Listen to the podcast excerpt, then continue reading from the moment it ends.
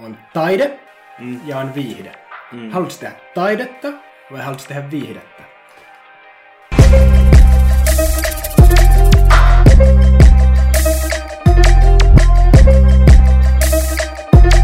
Tervetuloa Tzaki Khan Visioniin. Vielä kun tän nimi on Khan Vision, mä en tiedä, mä saatan ehkä muuttaa tän nimen. Onko kamera päällä? Kamera on päällä, joo. Okei. Okay. Hello, hello. Hola senor, como estás? Hei, kiitos Tzaki, että sä pääsit tulemaan ja sä oot itse asiassa niitä vanhoja, miten tää sanois, sä oot ollut day one seurannut Khan Visionin sivusta. Miten tää on niinku, mitä tää merkitsee sulle tai millaisia ajatuksia, koska mulla on aina tietynlainen ajatus Khan Visionista, mut sit taas muilla ihmisillä saattaa olla ihan erilainen. Joidenkin mielestä mä puhun historiasta ja politiikasta, no vähän se, mutta en mä koe, että mä oon mitenkään historian ja politiikan niinku asiantuntija. Mitä tää tarkoittaa sulle ja tää on niinku vapaat sanat, saa dissaa mua kaikkien edessä. I'm ready, vapareet. No niin, ei siinä. Ilo ja kunnia olla Khan Visionissa vihdoin ja viimein. Tästä on ollut pitkää puhetta ja tänään on se päivä. No niin. Mitä Khan Vision tarkoittaa sulle sun mielestä? No, Khan Vision, niin monestihan podcasteissa käy ne samat naamat. Ne vaan vaihtaa eri podcasteihin ja sitten ne vetää ristiin. Mutta Khan Visionissa kyllä, niin siellä näkyy semmosia vieraita, joita ei välttämättä ihan muissa podcasteissa näy. Ja aluksi mä muistan, niin oli aika paljon liittyen niin kuin kamppailulajeihin ja ruokavalioihin on ollut. Ja nyt viime aikaan on ollut kunnallisvaalit tapetilla, vähän politiikkaa. Ja sitten on ollut kaikkea siltä väliltä. Ja niin kuin on ollut ilo katsoa, että täällä on muutamia kavereita ollut ja on ollut myös uusia tuttavuuksia. Nice. I mean, sä annat tosi poliittisen vastauksen, sä kuvailit, mitä tässä on tapahtunut. Mutta mitä sun mielestä, niin kun, tää on tämmönen tenttaus nyt, kun sä oot tässä grillipöydässä tai penkissä. Mutta siis silleen, niin kuin, että en mä tiedä, mitä se sun mielestä, niin kuin, että millaisia tai mikä se on, en mä tiedä. Mä yritän itse selvittää, tiedätkö, mikä Khan Vision on. Mutta ehkä se on jokaisella niinku omakohtainen tiedätkö, kokemus tai whatever. Mut, mä yritän saada vain hyvän shown. Ja lähiaikoina mä oon miettinyt, ja se on ehkä sellaista, että mä oon miettinyt niinku merkitystä. Tai silleen, niinku, että mä yritän saada keskusteluita, missä me puhutaan merkityksestä ylipäätään se, että mikä merkitsee eri ihmisille eri asioita. Ja tänään sä oot mun vieraana, ja me puhutaan siitä, mikä merkitsee sulle. Ja Suomi sujuu merkitsee tosi paljon sulle. Ja kerro vähän niin kuin ihmisille, jotka ei tiedä, kuka sä oot ja mikä on Suomi sujuu. Joo. Mun nimi on Tzaki Atsadani ja mä oon nuori mies Helsingistä. Ja jotenkin tänään ei ole semmoinen fiilis, että mä en jaksa laittaa itteeni mihinkään lokeroon. Mutta Suomi sujuusta mä voin kyllä puhua. Ja Suomi sujuu, niin se on tämmöinen yhteisö, jossa on tarkoitus just tehdä suomen kielen oppimisesta yhteisöllistä, hauskaa, mielenkiintoista ja ei siinä sen kummempaa. Et siinä niinku on hyvä meininki ollut tähän mennessä ja mä uskon, että siitä tulee vielä paljon enemmän. Ja mä haluan lokeroida sut kuitenkin, että Tzaki tekee mun mielestä tosi mielenkiintoisia asioita. Ensinnäkin se skeittaa. Skeittaus on niin vaikea laji. Mä haluan kutsua itteni jopa skeittariksi, koska se on niin cool asia. Pienestä lähtien mä oon pitänyt skeittiä tosi coolina asiana. Ja itse asiassa Tzaki on antanut mulle yhden dekin. Ja se, no kyllä Ollia lähtee, pitää vielä treenaa muutaman kerran. Ja sit Tzaki on tehnyt somea, Tzaki tekee Suomi sujuu, markkinointia. Sä oot itse asiassa HR-osastolla tai teet HR-juttuja Medipulssissa, mikä on tosi makea firma kanssa ja lähtenyt niinku käyntiin tosi nopeasti. Ja sit toi Suomi sujuu on ehkä sun oma semmonen baby niin sanotusti, että sä oot lähtenyt sitä. Miten toi lähti käyntiin? Että aina tulee joku idea jostain, right? Niin, mikä oli se päivä, että silleen, se ajatus sai, se ajatus lähti käyntiin? No Suomi sujuu, niin niille, jotka ei tiedä, niin se on tämmönen No siis yhteisö siinä mielessä, että meillä on 2 kertaa viikossa tällä hetkellä tapaamisia, jos ihmiset pääsee tutustua ja puhua suomen kieltä. Mm. Siinä lyhykäisyydessään. Sen lisäksi on sitten netissä mukana, sillä on omat nettisivut, Facebook-sivut, ja siellä julkaistaan sisältöä ja pidetään niin kuin yhtä ja jaetaan vinkkejä ja lisää tietoa suomen kielestä kulttuurista. Mm.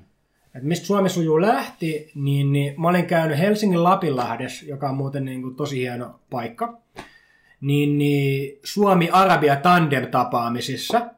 Eli siellä arabiankieliset ihmiset opettaa arabiaa suomenkieliselle ja suomenkieliset suomea arabeille. Ja mä olin siellä mukana ja mä saan jonkin verran arabiaa, niin mä olin joskus se opettaja, joka opetti arabiaa, joskus mä olin oppilas, mä opin arabiaa, joskus mä opetin suomea, niin kun sillä se meni ristiin rastiin. Ja sitten siellä oli tämmöinen irakilainen kaveri kuin Äälää, ja hän on ollut tosi aktiivinen Lapinlahdessa ja tehnyt siellä tosi hyvää työtä. Ja heillä oli aiemmin ollut tämmöinen suomi, tai opi suomea suomeksi tapaaminen, jossa sitten ulkomaalaiset, jotka asuu Suomessa, pääsee oppia puhua suomea. Lähinnä niin kuin puhumiskerho. Mm. Ja sitä oli vetänyt kesätyöläinen, joka sitten oli siirtynyt muihin tehtäviin.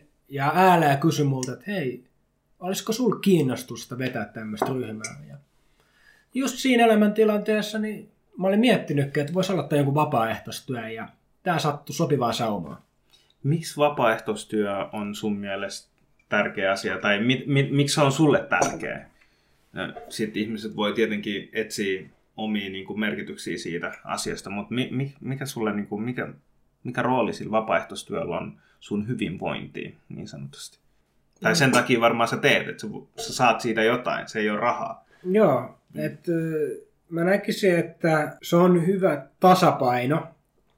Et niin kuin, mä en ole siis tätä liian syvällisesti miettinyt, mutta on työ ja sitten on harrastukset. Niin kyllä mä sanoin, että siinä semmoinen hyvä kolmas elementti on myös toi vapaaehtoistyö, että pääsee antaa jokainen tavallaan.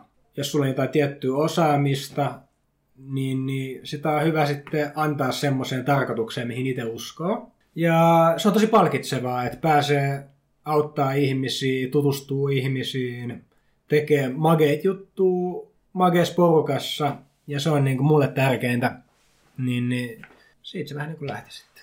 Okei, sä aloitit tuon Suomi sujuu homman, ja sitten miten se lähti käyntiin? Et tuliko sinne heti jo paljon ihmisiä, kun se kesätyöläinen lähti sieltä pois, vai what's up, et mikä se prosessi oli siinä? Siinä tuli aluksi muistaakseni noin 3-6 ihmistä aina.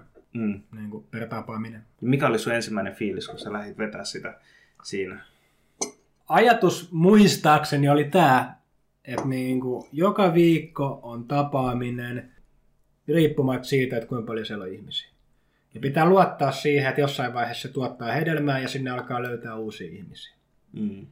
Se oli se lähtökohta.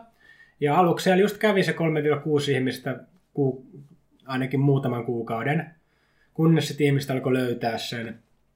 Ja sitten nykyään meidän etätapaamisissa, joita on 2 kertaa viikossa, niin siellä yleensä 16-17 per tapaaminen. Miten sä huomaat sen eron, niin kuin etä- ja live-tapahtuma?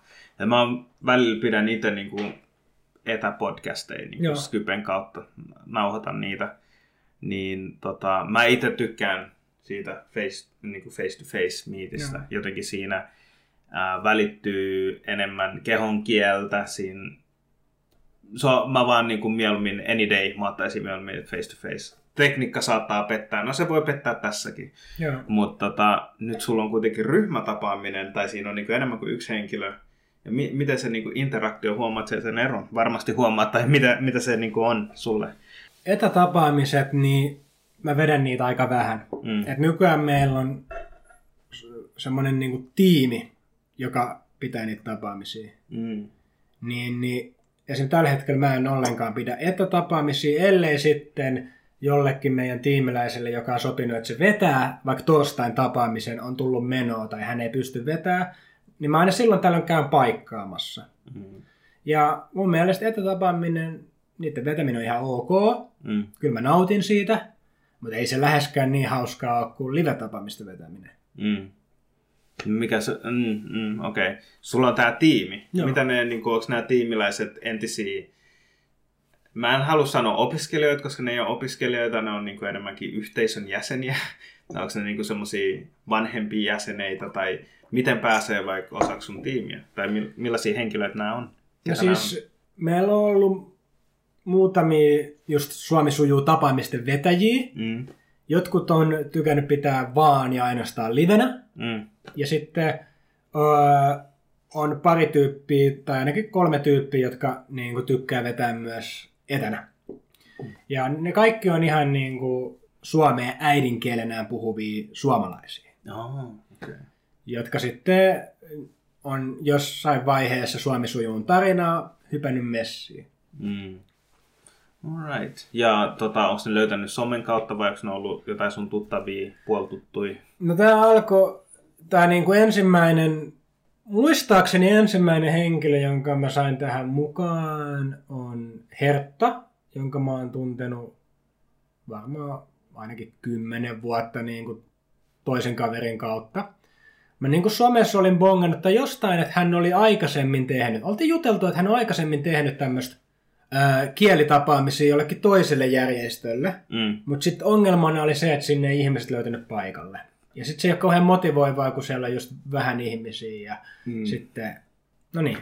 Niin sitten mä kysyin, että hei, mä oon nyt pitänyt tämmöisiä, tullut ihan hyvin porukkaa. Haluaisit sä aloittaa esimerkiksi edistyneiden ryhmän Lapinlahdessa, jos mä hankin sinne sen porukan, joka tulee sinne puhumaan suomea. Mm. Hän lähti mukaan ja sai siskonsa mukaan ja sitten 3. kaverin mukaan. Ja ne piti sitten edistyneiden ryhmää maanantaisin, kun mä pidin avointa ryhmää kaikille keskiviikkoisin. Ja sitten tälläkin hetkellä Hertta pitää meidän maanantai-tapaamisia Kolumbiasta käsin. Oh, nice. Että hän on siellä, ainakin alun perin oli opiskelijavaiheessa, mä en tiedä mikä nyt on tilanne. Ja sieltä käsin maanantaisin yleensä pitää meidän tapaamisia. Okei, okay, shout out to Hertta, oliko se?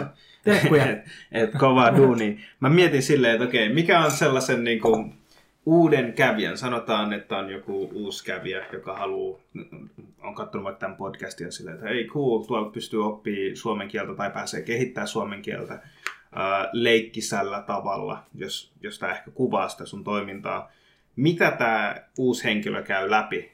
Tai silleen, niin kuin, että jos laitetaan VR-lasit sille uudelle henkilölle ja sitten se koputtaa siihen Lapinlahden siihen oveen ja sitten se avaa, mitä se näkee sun mielestä, pystytkö kuvaamaan? No todennäköisesti se eksyy eka. Valitettavasti niin Lapinlahti on iso rakennus ja sieltä ei niin helposti löydä sitä paikkaa, niin mä oon jopa joutunut kuvaamaan videon, jos mä siitä edes näytän, että miten löytää se meidän tilan. Onko sulla se YouTubessa? Vai missä? Se on ainakin Facebookissa, ehkä YouTubessa. Pitäisi linkkaa tänne alas, että sitten, niin kuin, ihmiset pääsee katsoa sitä videoa. Mutta anyway, jatkaa. Joo, kyllä. Mä oon monesti niin kuin, lähtenyt etsiä ihmisiä sieltä rakennuksesta ja siellä on niin kuin, mun puhelinnumerot voi soittaa. Se on valitettavaa, mutta what you gonna do?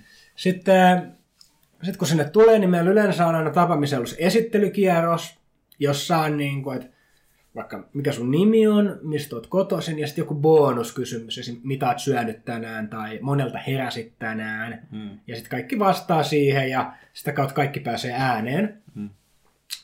Ja tosiaan, jos on ihan aloittelija, niin sitten yritetään auttaa ihan niin kuin kädestä pitäen, että voi sanoa vaikka englanniksi, ja mä otan sanoa suomeksi. Ja sitten yleensä onkin sitten semmoinen ryhmäkeskustelu, vähän käsitellään päivän aihetta, yleensä on joku pieni teemantynkä.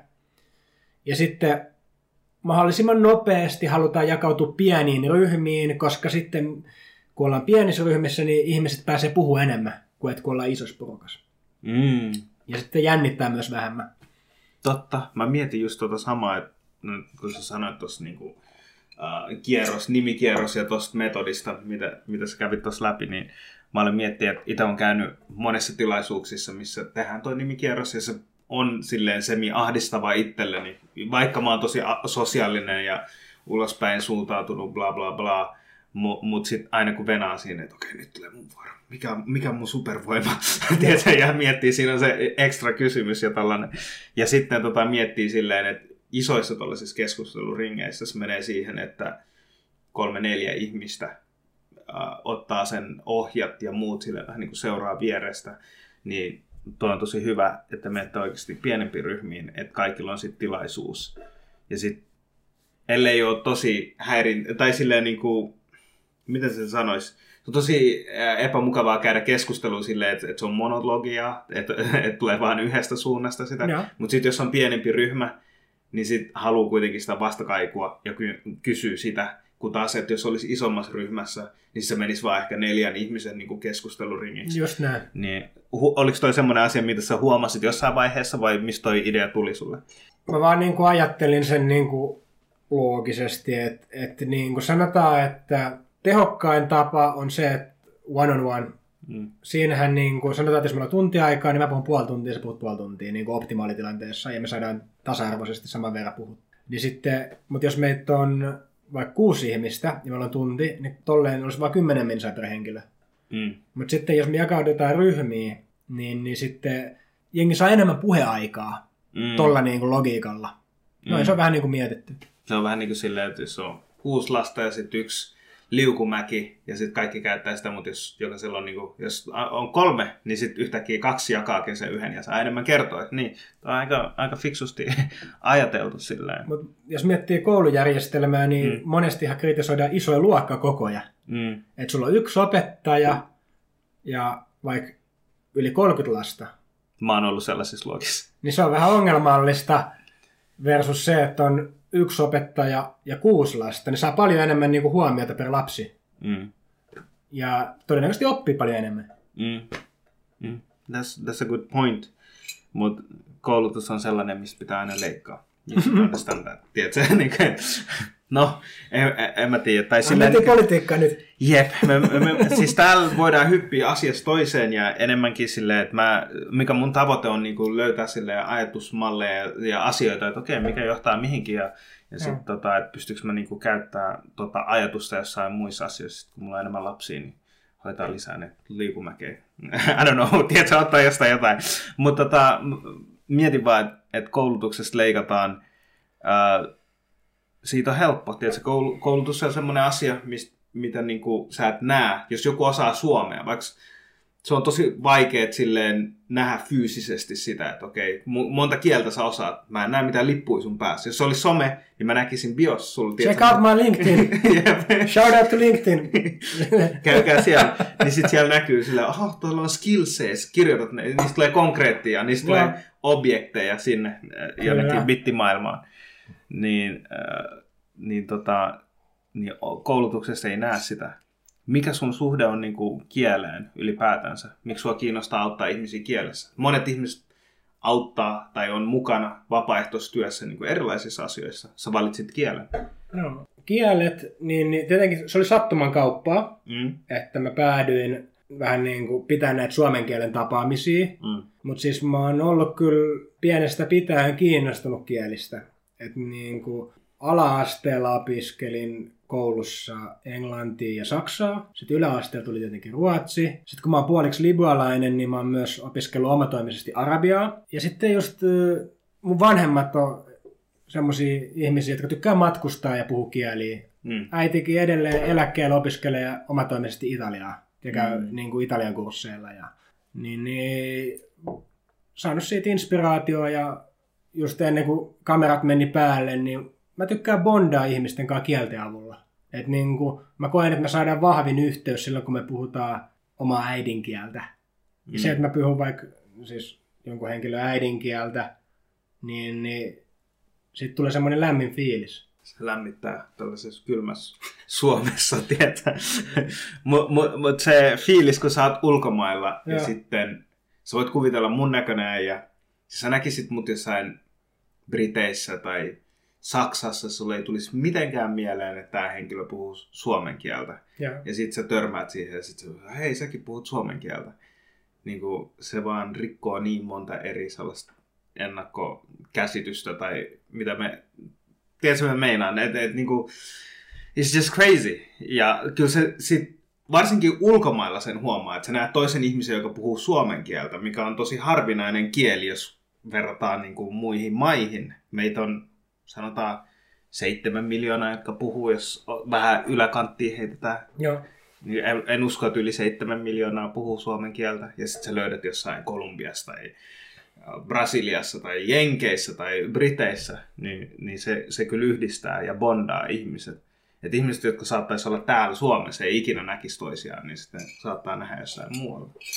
Nähdä se on, että kyllä siinä on semmoinen, varsinkin kun me ollaan pieni kansa, Suomi, niin sitten kun näkee jossain ulkomailla, niin saman tien, että okei, cool. Mut eikö kielen oppiminen ole tosi vaikea asia sun mielestä? Tai silleen, niin kuin, se ei ole mikään helppo. Se vaatii tosi paljon aikaa. Joo, siinä on aivan oikeassa, että se ei ole kyllä helppoa. Se vaatii aikaa, toisille enemmän, toisille vähemmän, riippuen vähän sitten lähtökohdista. Mm. Miten opiskelet sä nyt jotain kieliä? En aktiivisesti. Kyllä mun ikuisuusprojekti on kehittää mun arabian kielen taitoa, mutta en silleen säännöllisesti treenaa. Niin kuin silleen systemaattisesti, että nyt mun pitää kehittää tätä osa-aluetta. Mm. Okei, no mä pohjustan tähän seuraavaan keskusteluun. Yksi niistä syistä, miksi mä halusin, että Tzaki tulee tänne, on sen takia, että meillä on tosi mielenkiintoisia ja diippejä keskusteluja niin kuin vapaa-ajalla. Ja me sparraillaan tosi paljon ajatuksille, että sulla on toi Suomi sujuu, mitä sä kehittelet, tai pohdit uusia, sä vähän niin kuin pääset eksperimenttaa sun sometaitoja ja erilaisia juttuja. Puheen ollen siitä sun noin Suomi sujuu somet on tosi mielenkiintoisia. Mä oon oppinut itse tosi paljon niin kuin Helsingistä ja sellaisesta, niin kuin puhuttiin tässä aikaisemmin ennen kuin kamerat oli päällä, että sä tykkäät sellaisesta tietynlaisista, mitä sä kutsut näitä, street-kulttuurista. Ja tää on semmoinen asia, mitä niin kuin monet, jotka on Suomi sujun asiakkaita tai kävijöitä, jotka saa sitä palvelua, niin niiden on vaikeet niin kuin päästä jyvälle, tai ne ei tiedä. Tai esimerkiksi puhuit, että Oulun kylän stadionilla oli Metallican keikka. Semmoinen asia, mitä mä en tiedä vuonna 1991. Niin mikä sua, niin kuin, kerro vähän näistä asioista, tai siis niin kuin, miksi sä haluat, toi somejuttu ylipäätänsä, että sä kerrot näistä, mistä toi idea tuli? Jotenkin se lähti silleen, että mä saman tien, kun mä aloitin tekemään näitä Suomi sujuu -tapaamisia, niin halusin, että siinä on sosiaalinen media mukana, että saataisiin sitä niin kuin yleisöä ja saataisiin ihmisiä löytää ne tapaamiset. Et ilman somea niin on tosi vaikea nykyaikaan saada esimerkiksi säännöllisesti ihmisiä käymään sun tapaamisissa. Ja mulla on sitten vahva osaaminen, että mä oon työkseni tehnyt somemarkkinointia, niin sitten sen avulla sitten. Plus se on hauskaa, niin se on mulle niin tapa ilmaista itseään, että mä otan tosta kuvaa ja jaan jonkun hauskan faktan tosta tai niin edespäin. Ja mitä tulee niin Helsinkiin, niin mä muistan, että joskus, jos mun piti kuvailla itseä yhdellä sanalla. Että mä aluksi sanoin, että mä laitan itteeni laatikkoon, mutta nyt mä annan itselleni yhden sanan leimon. Ja tää sana on seikkailija. Eli mä tykkään seikkailla. Ja mä tykkään vaihtelusta. Eli esim. Kun mä lähden kävelemään kotoa jonnekin, niin mä yritän aina miettiä, että oikein miten mä saan jonkun uuden reitin. Että mä en halua vaan kävellä sitä samaa reittiä. Mun pitää keksiä tähän joku mauste. Mä haluan löytää jonkun uuden paikan. Ja sitten kun mä löydän jonkun uuden paikan, niin mä oon, että okei, magia, mä otan tästä kuvan, mä jään someen. Niin kun mä tykkään myös jakaa hetkiä niin kuin ihmisten kanssa. Ja some on siihen ihan mainio väline. Joo, toi on ollut tosi mielenkiintoinen seuraa sun somea. Tai sillä vaikka mä en käy itse siellä, niin mä oon oppinut tosi paljon niin kuin Suomesta ja semmoisesta tietynlaisesta kaupunkikulttuurista. Ja kun sä olet sanomassa, että sä oot niin kuin leimaamassa ittees. Mä luulin, että sä leimaat itteeksi niin kuin tosi helsinkiläiseksi. Tiedätkö, kun monet kysyy, että oot sä suomalainen tai kuinka paljon sä koet oleva suomalainen, niin kuin mulla esimerkiksi. Niin mä oon silleen, että en mä tiedä suomalaisuudesta, mutta mä koen, että mä oon aika helsinkiläinen ihminen. Joo. Koska Helsinki versus muu Suomikin on tosi erilainen. Pitäisi käydä enemmän muuallakin käymässä nyt, kun korona ei pääse muualle. Miten sä koet sun suhde niin kuin Helsinkiin? No se on kyllä todella vahva. Kun joskus se miettii, että voisiko asua muualla Suomessa kuin Helsingissä, Niin ne on silleen, että no ehkä väliaikaisesti Turussa tai Tampereella. Mm.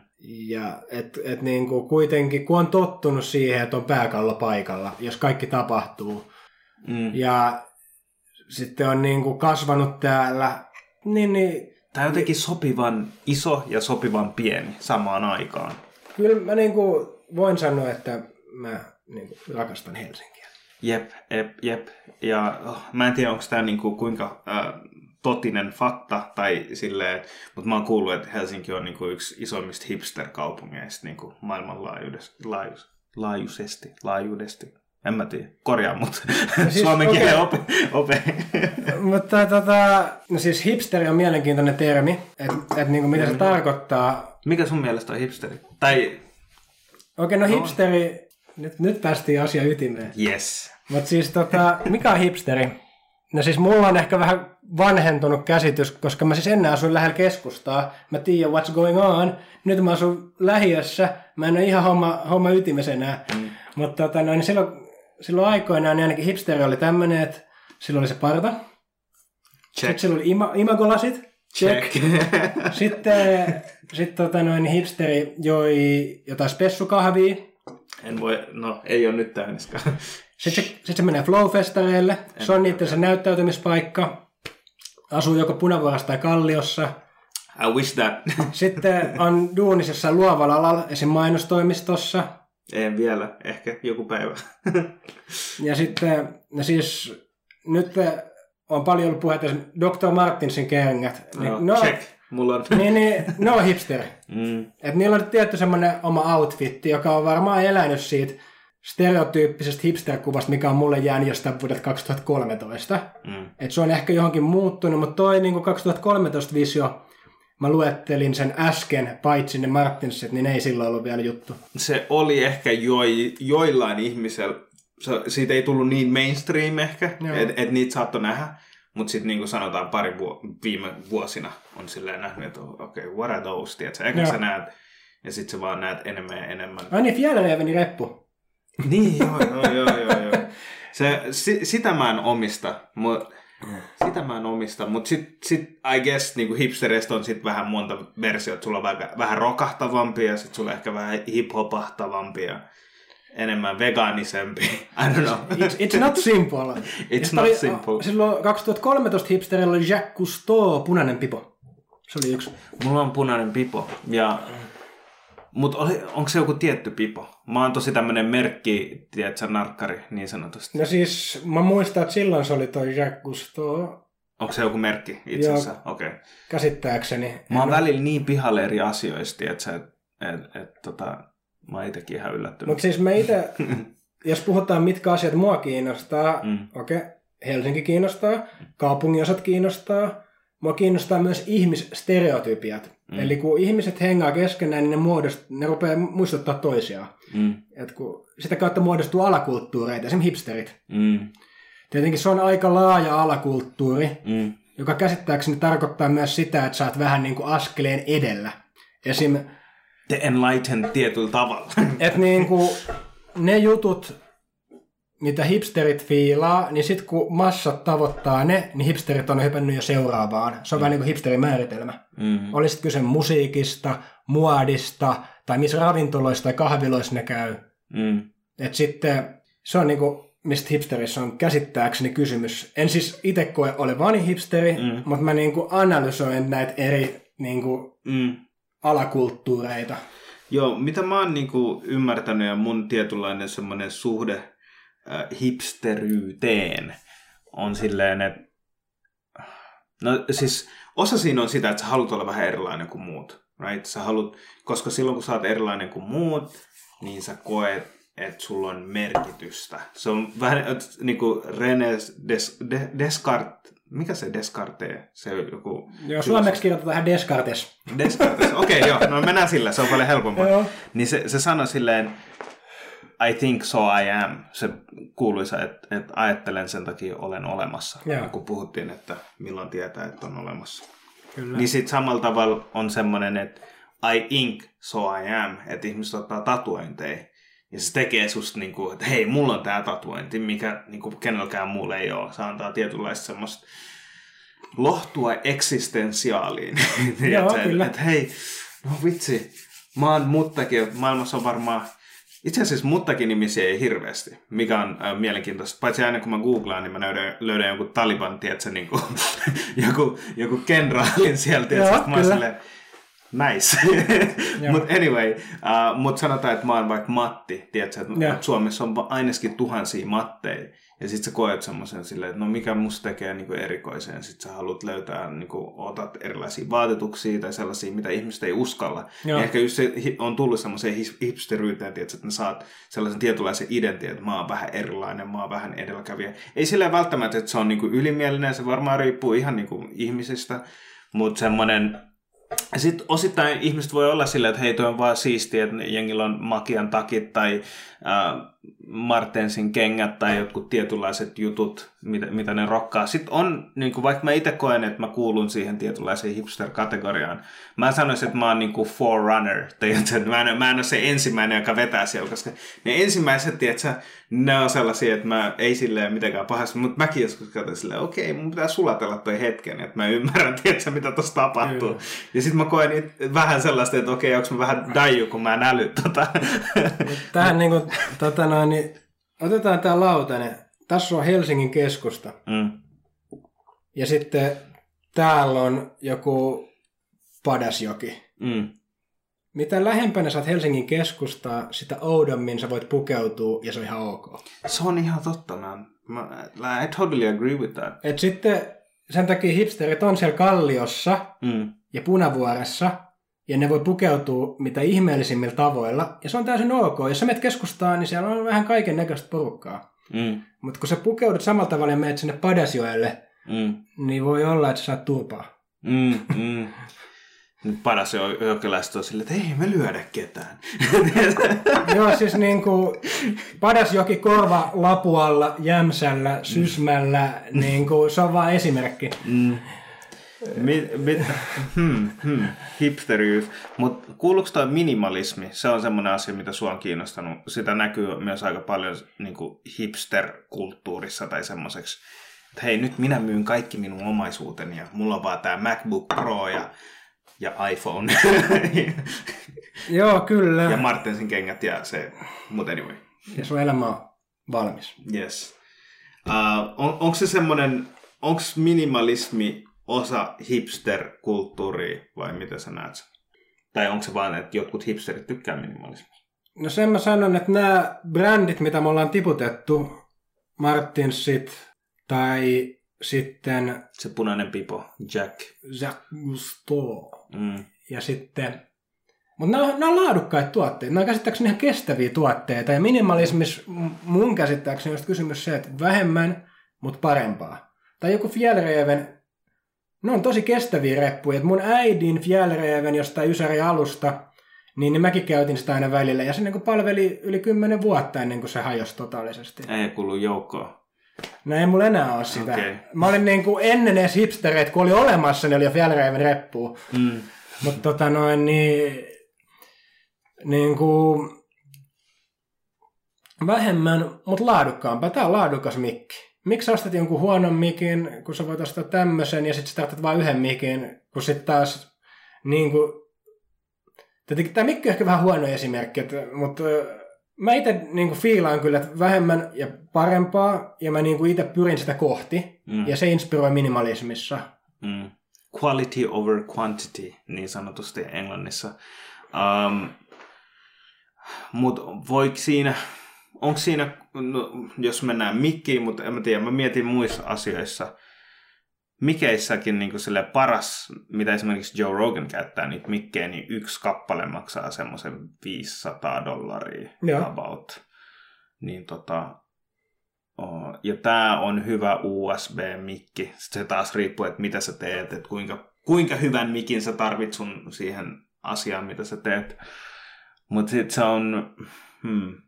Joissain asioissa on silleen, että sä et oikeasti tiedä, mikä on niin kuin, yksi ehkä semmoinen haaste, mitä mä käyn läpi, kun mä ostan niin kuin gearia ja mä en tiedä oikeastaan niistä tarpeeksi tai mä en ole ottanut tarpeeksi selvää ja mä saatan ostaa niin kuin vääränlaisen kameran tai väärän järjestelmän tai whatever, niin sit se menee sellaiseksi, se menee silleen, että mä yritän vaan löytää sitä parasta qualityä. Kaikissa asioissa et löydä heti sitä vastausta, että tämä on standardi tässä tietyssä jutussa, mutta kyllä sen taas löytää, jos jaksaa etsiä, I guess. No siis toi mua kiinnostaa tosi paljon. Siis mun koulutustausta on liiketalous. Mm. Ja mua kiinnostaa tosi paljon brändit ja markkinointi. Ja mua kiinnostaa niin paljon se, että onko tämä hinta totta vai onko se fuulaa. Että luodaan semmoista tiettyä mielikuvaa. Mm. Et kuitenkin markkinoija tykkää höynäyttää ihmisiä sillä, että niinku laitetaan iso hintalappu ja annetaan mielikuva, että hei, tämä on oikeasti tosi laadukasta, tätä kaikki haluaa, vaikka oikeasti sen valmistuskustannukset oli ihan mitättömät, ja se ei olisi paljon parempi kuin se 300 € halvempi tuote. Mm. Niin toi on tosi kiehtovaa. Miten se sen... I guess nykyään se on pikkasen helpompaa kuin foorumit. Jos joku tekee oikeasti huononlaatuisen kameran esimerkiksi, tai jos on jotain vikoja, niin se aika nopeasti tulee niitä. Koska yleensä se vihainen asiakas kertoo sen, no tässä ei toiminut tämä asia. 3 tähteä, 2 tähteä, 1 tähteä, puolikas tähteä. Teknologia on semi-objektiivista käsittääkseni. Mm. En siis itse ole hifistelijä, enkä ole edes kauhean kiinnostunut teknologiasta loppupeleissä. Mm.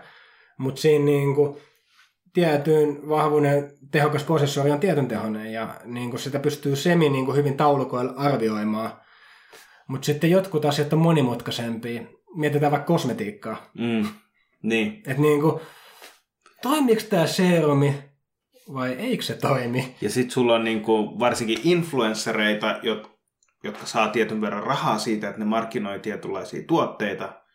Ja sitten on tietenkin niitä influenssereita, että ne influenceritkin pistetään semmoiseen tietynlaiseen quality-kategoriaan. Mutta kun ne influencerit, niin se on kaupallinen yhteistyö. Mm. Käytät tätä tuotetta, niin sä oot silleen ihon. Mm. Niin sitten silloin niinku agenda tai motiivit kehu sitä tuotetta, vaikka se tuote olisi ihan höttöä. Mm. Tai sitten jotkut influencerit tekee sen oikein mun mielestä, mikä ei tarkoita sinänsä mitään. Mä mietin silleen, että jos sä oot silleen, että hei, että okei, mä käytän tätä, ja sitten, mutta tästä mulle on maksettu, että tääkin toimii, mutta mä itse käytän tätä. Tai sitten ne on silleen, ne saattaa niinku, no okei, mistä me tiedetään, että ne ei oikeasti markkinoi jotain tiettyä. Se on kyllä hyvä pointti. Mä mietin, kun joskus ne sanoo, tai silleen mä seuraan yhtä äijää, tai on seurannut semmoinen bodari lifestyle-tyyppi, ja sitten se on silleen, että hei, mulle ei edes maksettu tästä, mutta mä kerron vaan, mitä mä käytän. Joo. Ja sitten mä käytän tätä. Mutta muuttuuko se sitten jossain vaiheessa? Koska toi luo mulle sellaisen autenttisuuden, että okei, sille on maksettu ja se kertoo sen salaisuuden, että tällaista pre-workouttia se käyttää tai tätä protskua se käyttää. Tai I don't know. No, mielikuviahan nekin yrittää luoda meille tietyllä tavalla. Mä oon niinku kattonut todella paljon semmoisia YouTube-videoita, jossa analysoidaan erinäköisiä guruja.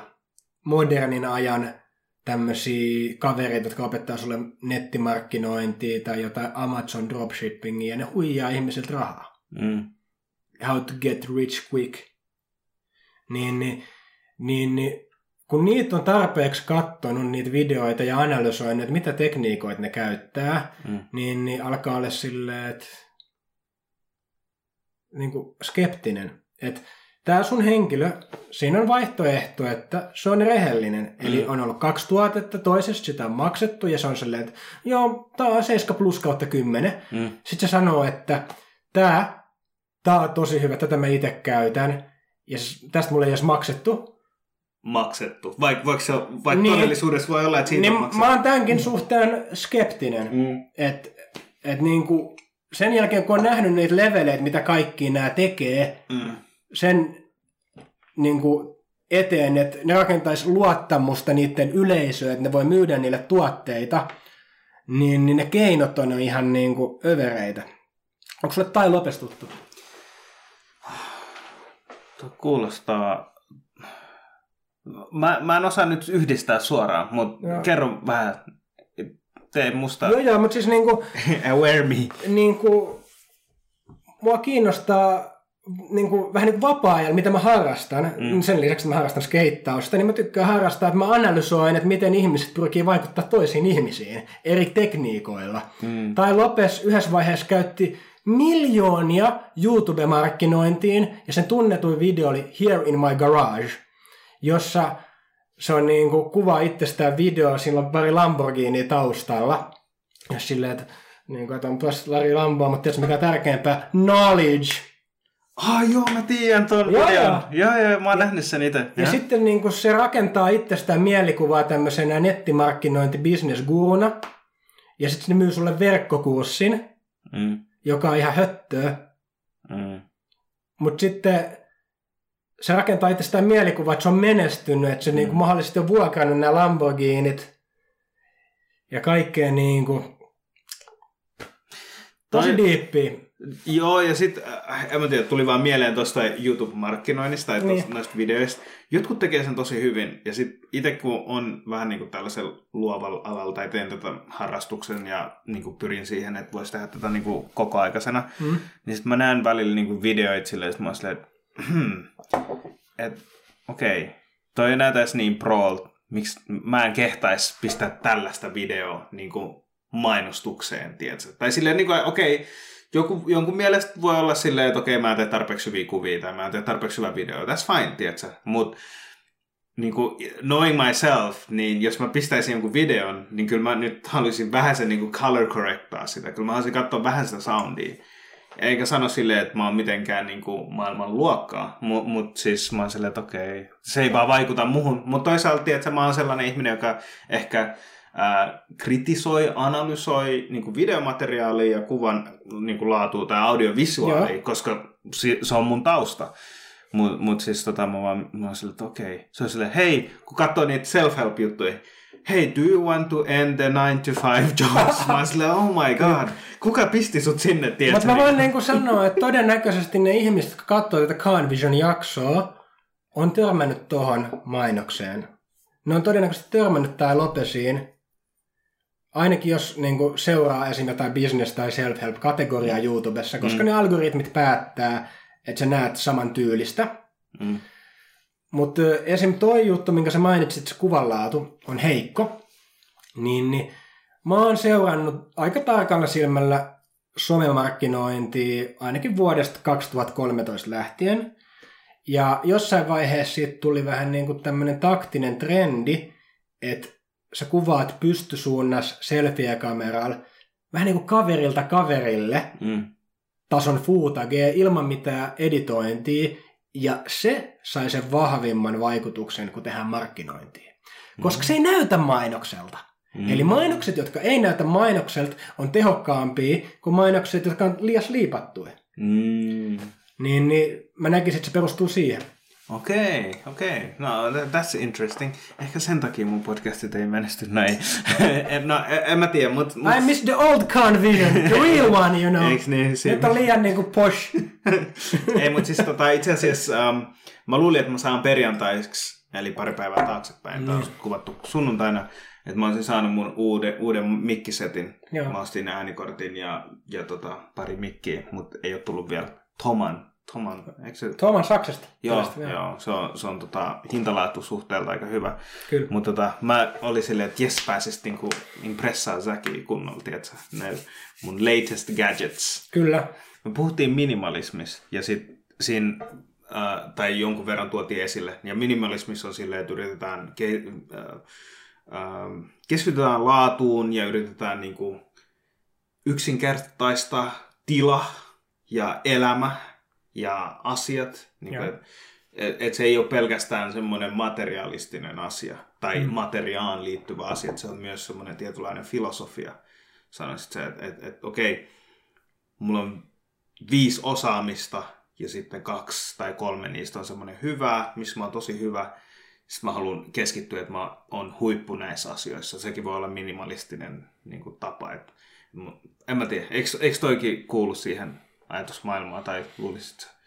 Tuossa tulee ehkä vähän mieleen, niin kuin nämä termit nyt on mitä on, mutta sitten niin kuin on semmoinenkin termi kuin essentialismi, Ja tosta tulee ehkä enemmän mieleen se, että monesti tietenkin minimalismia voi soveltaa muihin elämäosa-alueisiin kuin tavaraan. Mm. Mutta ehkä sitten tosta tulee mieleen just se, että niinku, mikä on elämässä tärkeää, mihin mä haluan käyttää mun aikaa, niin onko se sitten minimalismia vai? Niin, okei, no essential. Niinku, mutta niinku puhutaan asioista, unohdetaan ismit. Niinku... Mutta toi, että meillä on paljon asioita ja pitää vähentää, niin silloin tulee helpompi, kirkkaampi visio tai näkemys, mitä pitäisi tehdä. Mä mietin vaan somea ja mä oon aika monesti niinku puhunut siitä, että kuinka paljon, miten se vaikuttaa. Ja mä koen itteni tosi, tiedätkö, tekopyhäksi, koska mä teen somea ja se on tapa, mitä mä pystyn tuoda esille asioita. Ja sit, tää kuulostaa tosi niinku vaikealta, mut kaikista eniten tykkäyksiä, mistä mä saan, on sellaisia kuvia, missä on minä itse ihmisenä. Kyllä. Mä saan vähemmän kuvia, niinku tykkäyksiä sellaisista, missä mä oon vaikka vieraan kanssa tai vieraan, tai itse vieras, ellei se vieras ole joku Tammi Tamminen. Kyllä. Joka on taas niinku legenda. Joo. Legendary category, right? Joo, näin. Niin sit niin sit tulee vähän semmoinen tietynlainen hypocrite-olo, että joutuu tehdä sitä, koska se tuo mulle sitä metrics, tai se kertoo kuinka hyvä mä oon mun asialla, kyllä, niin sanotusti. Mutta miten sä oot miettinyt niinku, ylipäätänsä thoughts on some? Onko se hyvä asia? Mikä on semmoinen kohtuullinen somen käyttö? Mitä sä itse niinku... Ehkä yksi semmoinen asia, missä me niinku molemmat tai mitä me puhutaan tosi paljon on, että mikä on hyvä elämä ja miten me halutaan elää optimaalisesti. Ja sun optimaalinen saattaa olla ihan erilainen kuin mun optimaalinen ja sen takia me vaihdetaan tosi paljon ajatuksia. Ja ehkä tämän keskustelun tarkoitus ei ole kertoa ihmisille, että hei, minä elän paremmin kuin sinä, vaan enemmänkin, että hei, tällaisia asioita mä oon kelaillut, tää on toiminut mulle, ehkä tää saattaa toimia sulle. Sun WhatsApp, millainen suhde sulla on someen? Koska se on semmoinen asia, että kaikki ei liiku, mutta isompi chanssi on, että on toinen ihminen, joka käyttää somea, kun että se toinen ihminen tekee sitä samaa urheilulajia tai urheilee ylipäätänsä. Tiedätkö? Mulla on ristiriitainen suhde someen. Että kyllä se mahdollistaa paljon hyviä asioita. Se on esim. Mahdollistanut sen, että Suomi sujuun toiminta on kasvanut. Ja mä oon sitä kautta tutustunut paljon hienoihin ihmisiin ja järjestänyt tapahtumia, jonne on saatu yleisöä ja somen avulla mä oon oppinut paljon. Mutta sitten tosiaan niin se vie tosi paljon aikaa. Se vie myös semmoista näkymätöntä mental energy. Eli vaikka mä tekisin jotain muuta, niin saattaa miettiä, että hei, tästä saa hyvä somepäivityksen, tai okei, mitenköhän se mun aikaisempi somepäivitys menestyy, ja mitkä se ei kerännyt paljon tykkäyksiä. Ja niin kuin kaikkea tämmöistä, niin kuin, jotka sumentaa sun ajattelua. Läsnäoloa. Ja heikentää sun läsnäoloa. Mm.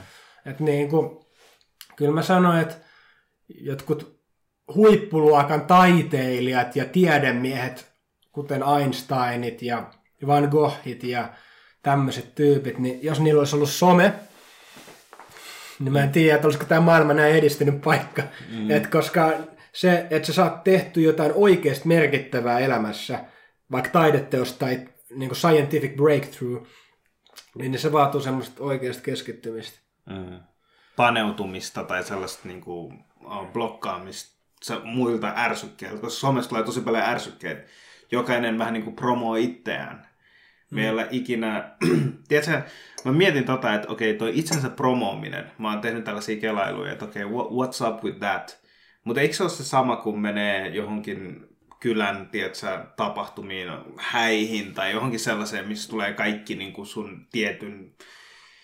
Kaikki niin kuin, tietyn piirin ihmiset tulee siihen ja sitten pitää niin kuin, näyttää, no hei, mä oon aloittanut uudessa työpaikassa, mä teen tätä ja mun lapsi harrastaa ja sitten mä oon löytänyt uuden joogajutun, tiedätkö, mun mielestä jooga on ihan sika nice ja ei siinä mitään, mutta me ollaan aina tehty ihmisenä. Nyt me tehdään sitä vaan niin kuin, tosi erilaisessa muodossa, sen takia sitä kutsutaan social media, mutta tuoksi samanlaista ahdistusta tiedätkö se, että mä näen, että joku on rannalla jossain pitämässä good time tai ajaa Lamborghini tai tällaista, se tuo tietynlaisen ahdistuksen, mutta tuokahan noissa sosiaaliset tilanteet myös samalla tavalla, tai onko toi jotenkin erilaista?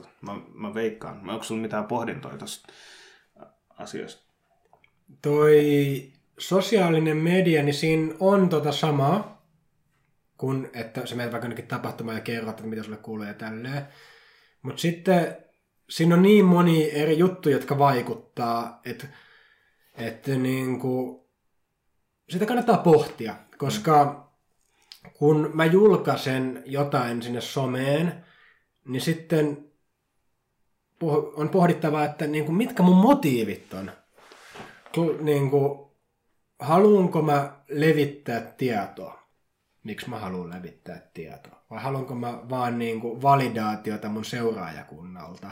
Miksi mä haluan validaatiota mun seuraajakunnalta? Niinku, siinä on aina niinku, useita kerroksia, miten mennä. Ja sitten siinä on vielä se yksityisyys muun muassa. Joitain ihmisiä kiinnostaa enemmän, joitain vähemmän. Jotkut ei julkaise mitään someen, jollain ei ole someprofiileita. Kun taas sitten toiset jakaa koko elämänsä kaikki sijaintitiedot ja tälleen sinne. Mm. Ja sitten niinku, sit voi miettiä, että sä ruokit Facebookin vaikka niinku tienaamista. Sä tuotat sinne sisältöä ilmaiseksi, jonka väliin tungetaan mainoksia, joka tekee Facebookista rikkaa. Mm. Siinä on monia niinku juttuja, jotka voi ottaa huomioon ja joita kannattaa pohtia. Mutta jos niinku ihan niinku pintatasolla niin niinku, mikä on se tavoite? Mm. Niinku, mitä sä haluat saada aikaa? Okei, sä haluat saada yleisöä Khan Visionille. Mm. Mikä on se tapa saada se? Jos laitat kuvia itsestäsi, niin saa enemmän näkyvyyttä kuin jos laitat kuvia kupista. Okei, laita kuvia itsestä, sä pääset kohti tavoitetta. Mm. Niinku simple as that. Sitten on niinku tämmöisiä niinku mental blokkeja. Et vitsi, kun ei haluaisi tuoda itseään esille, koska tiedätkö näin ja tälleen. Niin sitten nekin mental blogit pitää avata ja selvittää, koska muuten ne on hähmäsiä. Että niinku, et joku mua nyt estää tekemästä tämän asian, mutta mä en ihan niinku saa käsitystä, että mikä. Mm. Mm. Se on itsensä tutkiskelu ja semmoinen niinku selvittää niitä motiiveja. Se on joskus tosi epämukava se keskustelu. Tai tiedätkö se, niinku, että et joutuu kaivaa ja selvittää. Niinku, et esimerkiksi markkinoinnissa sille, että kuka on mun se ideaali henkilö, jolle mä myyn sitä, kuka se on, se asiakasprofiili tai tämmöinen asia. Se oli mun mielestä tosi ahdistavaa, tiedätkö, niinku ajatella silleen, että no kuka se on, en mä tiedä, en mä halua niinku miellyttää tiettyä ihmistä, tiedätkö, mun toiminnalla, mutta kuitenkin siellä on semmoinen tietty kategoria, tai ehkä siinä on niinku monta kategoriaa, ja sitten pitää katsoa, mikä se yhteinen asia on, ja sitten niinku työstää vähän niinku sitä podcastia tai tuotetta tai mitä tahansa palvelua siihen kohti, että et mikä on se isoin tarve tai mitä mä myyn niinku, erilaisena asiana. Mutta se keskustelu ylipäätänsä, että vaikeat keskustelut ja yleensä vaikeista keskusteluista saa jotenkin enemmän asioita irti. Mä haluan heittää yhden tämmöisen ajattelumallin. Joo. Tää on yksinkertaistettu, eikä tää ihan välttämättä mene just näin, mutta tää auttaa niinku hahmottaa asioita. On taide ja on viihde. Mm. Haluatko tehdä taidetta vai haluatko tehdä viihdettä? Taidetta, niin sit sä oot silleen, että sä teet niinku ääripää on se, että sä teet just mitä sä haluut, sä vaan ilmaiset ittees. Kanye West. Kanye West on hyvä esimerkki, että niinku, hän on vaihtanut monta kertaa tyyliään, eikä häntä niin suoranaisesti kiinnosta pitää sitä yhtäläisyydenä, että se miellyttäisi sitä hänen nykyistä kuulijakuntaa. Niin, hän on taiteilija. Mm. Okei, että sä teet taidetta. Ja you do you. Mm.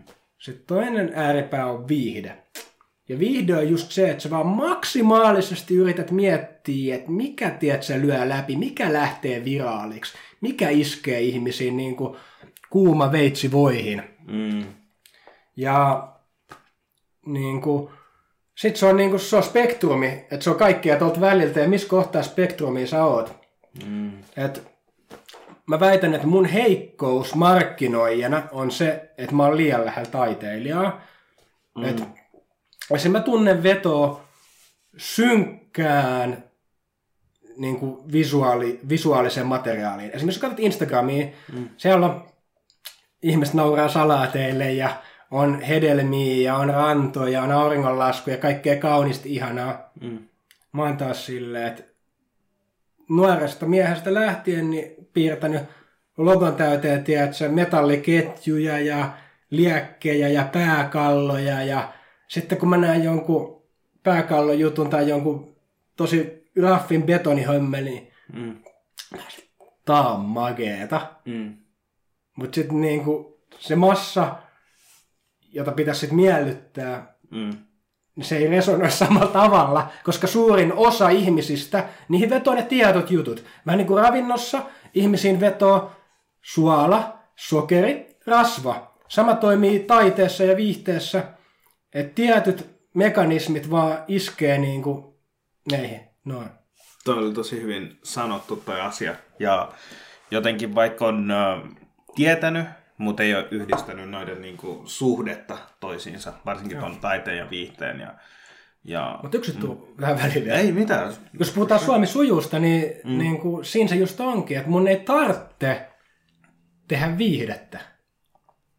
Vaan niin kuin, tietenkin mä mietin, että on hyödyllistä niille ihmisille, jotka tätä niin kuin, seuraa ja jotka tulee meidän tapaamiseen. Mutta esimerkiksi mä julkaisen ihan mitä huvittaa sinne someen, eikä mun tarvitse miettiä, että tuoksi tämä kuinka monta mainosnäyttöä, että mä saan rahaa.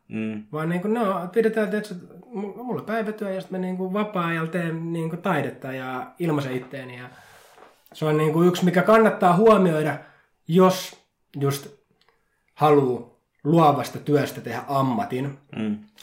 Että niin kuin, haluatko sitten lähteä miellyttää semmoista porukkaa, että sä saat sitä rahaa. Tämä on tosi klassinen niin kuin, haaste, kun tekee luovaa duunia. Ja onko se periaatteessa niin kuin, arvokysymys osittain? On. Esimerkiksi niin kuin, klassinen niin kuin,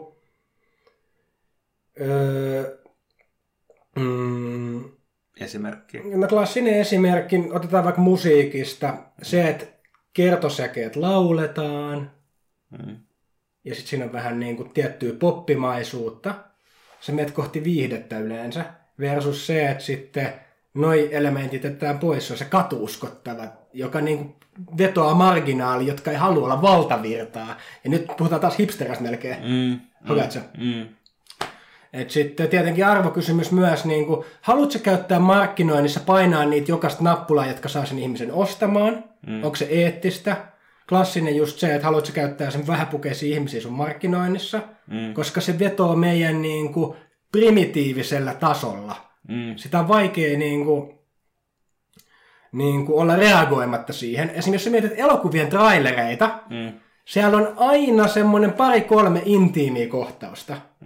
Ihan vaan, että ne herättää meidän primitiiviset vaistot. Että niin kuin ton leffa voisi katsoa. Mä tykkään itse asiassa vanhoista leffoista, koska niissä ei tuotu sitä intiimikohtaa niin paljon. Esimerkiksi Mafia-veljekset siinä leffassa, silleen, vaikka siinä kävi ilmi niin kuin juonnessa, että okei, miehellä on enemmän kuin yksi suhde ja tiedätkö, tekee kaikkea, mitä tekee. Mutta sitä ei niin kuin pahemmin silleen näytetty tiedätkö, niin kuin niitä itse akteja. Taas nykyään on niinku visuaalisesti niinku stimuloidaan sitä tosi paljon. I mean, I guess jokainen tyllää, mutta mun mielestä se ei niinku ole, mun mielestä se on waste of time. Tiedätkö, niinku, what I'm doing here? Niinku, et nää niinku bangii tossa. Okei, no katsotaan nyt 2 minuuttia, kun noi bangii. Onpas mielenkiintoista. Tiedätkö, niinku, miten toi liittyy tähän koko juoneen? Sä voit vaan sanoa sille, että okei, they have a romantic relationship. But that's me as a person, tiedätkö. Niin vanhat leffat tuli vaan mieleen, kun tossa seksi myy.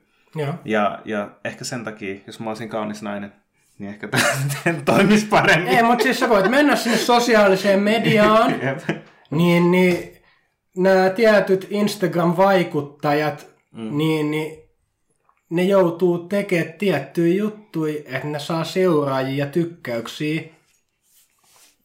Ja se on arvokysymys. Haluatko näyttää sitä osaa sun kehosta vai et? Niin joo. Missä se raja on? Jokainen kai määrittää sen rajan itse omalla tavalla. Ja on hyvä olla rajat. Asiassa on hyvä olla aina rajat. Jos sulla ei rajoja, niin sit sä menet ottaa selfiet jossain Eiffeltornin huipulla. Se ei ole hyvä juttu.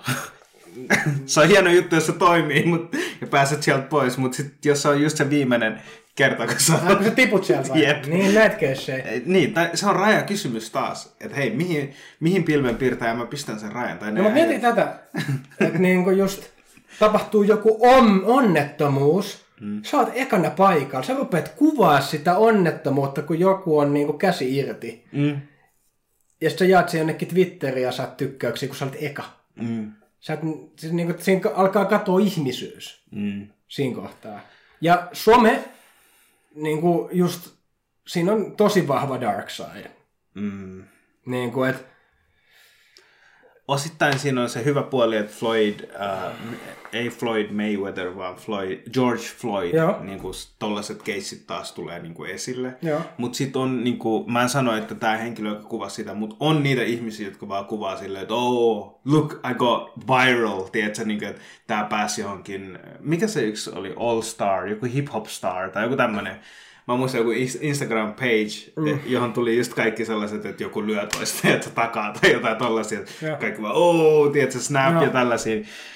Mikä on tosi viihdyttävää siinä mielessä, niin kuin viihdearvona, jos sä unohdat sen, että joku pahoinpitelee toista henkilöä, niin se on niin kuin silleen, että, koska sä et näe hirveästi, niin kuin, no riippuen vähän missä sä asut maailmaa, että näet sä niin kuin väkivaltaa joka päivä tai silleen, niin se on tietyllä tavalla viihdyttävää. Mutta siis silleen toi, että on joukko ihmisiä, jotka on venaamassa sitä, että hei, jotain tapahtuu, silleen melkein niin kuin trigger finger, tiedätkö, silleen niin kuin, toi on, en mä tiedä, mä en ole itse pystynyt niinku, ehkä mä kuulun itse sellaiseen kategoriaan, että okei, tää hetki, niinku sulki on silleen, hei, tää spotti, tää hetki, ja vitsi, tää on makea, mä otan kuvan tästä ja maailman kanssa. Mut sit toi kategoria, mistä me puhuttiin, niin se on ehkä semmonen mä sanoisin, että se ei ole healthy way, niinku healthy relationship somen kanssa. Sä et tee mitään itse oikeesti, että sä niinku tuot ittees niinku parempana. Sä et oo parempi somettaa, vaan sä etit sellaista niinku quick fixia tai semmoista nopea. Okei, sä saat yhden postauksen, tiedätkö, it went viral, mutta mitä sen jälkeen? Niinku, kuitenkin, jos sä haluat olla hyvä jossain asiassa, yleensä se vaatii tietynlaista niinku pitkäkestoisuutta ja pitkäjänteisyyttä tai semmoista, että jatkuvasti tuot kameran siihen, pistät mikin siihen, painat record. Siinä on semmoinen tietynlainen repetition-elementti. Tämä on niin tosi keskeneräinen ajatus, mutta mä heitän tämän ilmoille. Et tietenkin ihmisillä on eri arvomaailmoja, mutta mua kiinnostaa se, että onko joku asia absoluuttisesti hyvää. Niin kuin katsoo tästä kuvakulmasta, se on hyvä. Katsoo tuosta kuvakulmasta, se on hyvä. Silleen esimerkiksi sanotaan, että mä oon aiemmin opettanut somemarkkinointia ja niin kuin kannustanut ihmisiä someen, niin kun mä katson tästä kuvakulmasta, se on hyvä juttu. Mutta kun mä katson tästä kuvakulmasta, se on huono juttu. Että niinku, se, että sanotaan, että joku yrittäjä niin olisi voinut tehdä kunnon myyntityöt, palvella asiakkaita paremmin, niin sitten yhtäkkiä se käyttää liikaa aikaa somessa, ja sitten se jää somekoukkuun. Ja tällä tietenkin suunnilleen mikään asia ei ole absoluuttisesti hyvää, vaan kaikki on niinku harmaata loppupeleissä. Mutta niinku esimerkiksi kielissä mua kiinnostaa se, että siinä ei ole semmoista selkeä dark sidea just. Että niinku... Se, että joku, sanotaan, maahanmuuttaja oppii suomen kielen hyvin, on absoluuttisesti aika hyvä juttu. Et niinku, kun taas se, että joku oppii niinku vaikka somemainonna, sitä voi käyttää sitä voimaa hyvään tai pahaan. Sä voit myydä jotain just todella laadukkaita kahvinkeittimiä, jos on 10 vuoden takuu, niin ihmiset ei osta jotain krääsää, joka hajoaa 2 vuodessa. Hyvää duunia. Mutta sitten joku, niinku sitä voi käyttää myös, että sä markkinoit jotain ihan jäätävää niinku turhaketta, ja sitten se on huono juttu. Tai sitten että sanotaan, että tietty tuote, tässä on enemmän katetta, mutta mä myyn tämän, vaikka mä tiedän, että tämä on ehkä 5. hyvä, tai tämä ei se kuulu hyvää kategoriaan.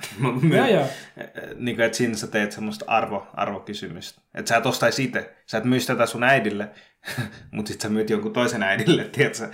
Hyvällä, no ei hyvällä omatunnolla toivottavasti. Niin, mutta kielessä ei ole sitä. Niin, että ihmiset osaa kielen niin kuin... Sä opetat toiselle kielen, se ei edes niin kuin laiton, tai silleen, että jos sä myyt jopa, niin sä voit myydä laittomia asioita, right? No sekin on. ei, niin kuin kieleen ei assosioida pahemmin sitä. Ehkä jos sä opetat kirosana, mutta taas onko kirosana nyt maailman loppu, sä voit päättää itse, käytät sä sitä tai et. Se on hyvä tiedostaa, että okei, tää henkilö, niin kuin, tää on vihainen mulle. Onko tohon niin kuin asiaan liittyen kirosanat, semmoinen vähän niin kuin kielen tabu, right? No siis riippuu vähän spektrumissa ja tabuuskin on varmasti omat spektrumit. Kuinka paljon ihmiset, jotka ei puhu suomea, haluaa oppia niin kuin kirosanoja? Tai onko se semmoinen asia, niin kuin, että hei, opeta mulle ekaksi kirosanat? Kun muisti, että itse oli skidi ja sitten vaikka oli venäläinen kaveri tai somalialainen tai arabi, silleen, että hei, mikä tää sana on teidän kielellä? Joo. Hei, opeta mulle jotain makeita sanoja, niin kuin puhutaan kirjasanoissa. Onko toi vaan semmoinen lasten juttu? Näkyykö sitä niin kuin näin vähän aikuisissa opiskelijoissa, kun sulla on kuitenkin ne, suuri osa niistä on, olettaisin, että 18 yli. On kyllä. Ei oot tullut kyselyitä, että opeta mulle kirjasanoja. Tietenkin, kun mä oon ollut ihmisten kanssa tekemisissä, niin jotkut on oppinut ne ekana ja jollekin opetettu ja ne heittelee niitä ilmoille. Ja sitten on tiettyjä tosi stereotyyppisiä kirosanoja suomen kielessä. Mutta mulla itse on taas se, että mulla on niin vahva kasvatus ollut pienestä antikirosana, että mä en kiroile. Ja sitten mä oon niinku kokonaan sivuttanut sen kategorian. Että se ei niinku millään tavalla ole osa mun puhetta tai opetusta. Ja sitten niinku mä en edes reagoi siihen. Onko se arvokysymys? Nyt kun me puhuttiin arvoista, niin oli mielenkiintoinen. Se on arvokysymys. Et esim. Mä tykkään myös opettaa ihmisille suomalaista kulttuuria, mutta mä en halua esim. Alleviivata tiettyjä suomalaisen kulttuurin piirteitä positiivisessa valossa. Yksi esimerkki. Puhuttiin aikaisemmin siitä alkoholista. Niin oh man. Ihmiset niin kuin mediassa fiilistelee, että Suomi on tunnettu, kun Tanskalla ja Ruotsilla on hygge, niin meillä on kalsarikännit. Ja jengi on sille, että Suomi mainittu jossain englantilaisessa lehdessä. Tämä on magea juttu. Niin. Ottamat liikaa kantaa siinä mielessä, että niin kuin, mä en ole ikin koittanut kalsarikännejä. Mä en tiedä, kuinka mageeta se voi olla tai kuinka hyväksi se voi olla yhteiskunnalle, että jengi vetää niitä, mutta mä oon skeptinen. Että niinku, toi on merkki syrjäytymisestä, ei tulisi fiilistellä, koska se, että mediassa fiilistellään antaa semmoisen epäsuoran hyväksynnän, että hei, teidänkin kannattaisi ehkä kokeilla tätä juttua, joka ei ole ihmisille terveellinen, eikä yhteiskunnalle hyväksi. Niin. Tossa ehkä yksi käytännön esimerkki niin kuin arvovalinnasta, että kun joku toinen suomalainen taho voisi fiilata sitä, niin mä en nosta semmoista mainintaa jalustalle. Paitsi nyt sä periaatteessa. No nyt mä nostin sen, mutta mä nostin sen ja mä tein mun mielipiteen selväksi. Mä en itse suosittele kellekään kalsarikännejä. Mun mielestä se on huolestuttava harrastus.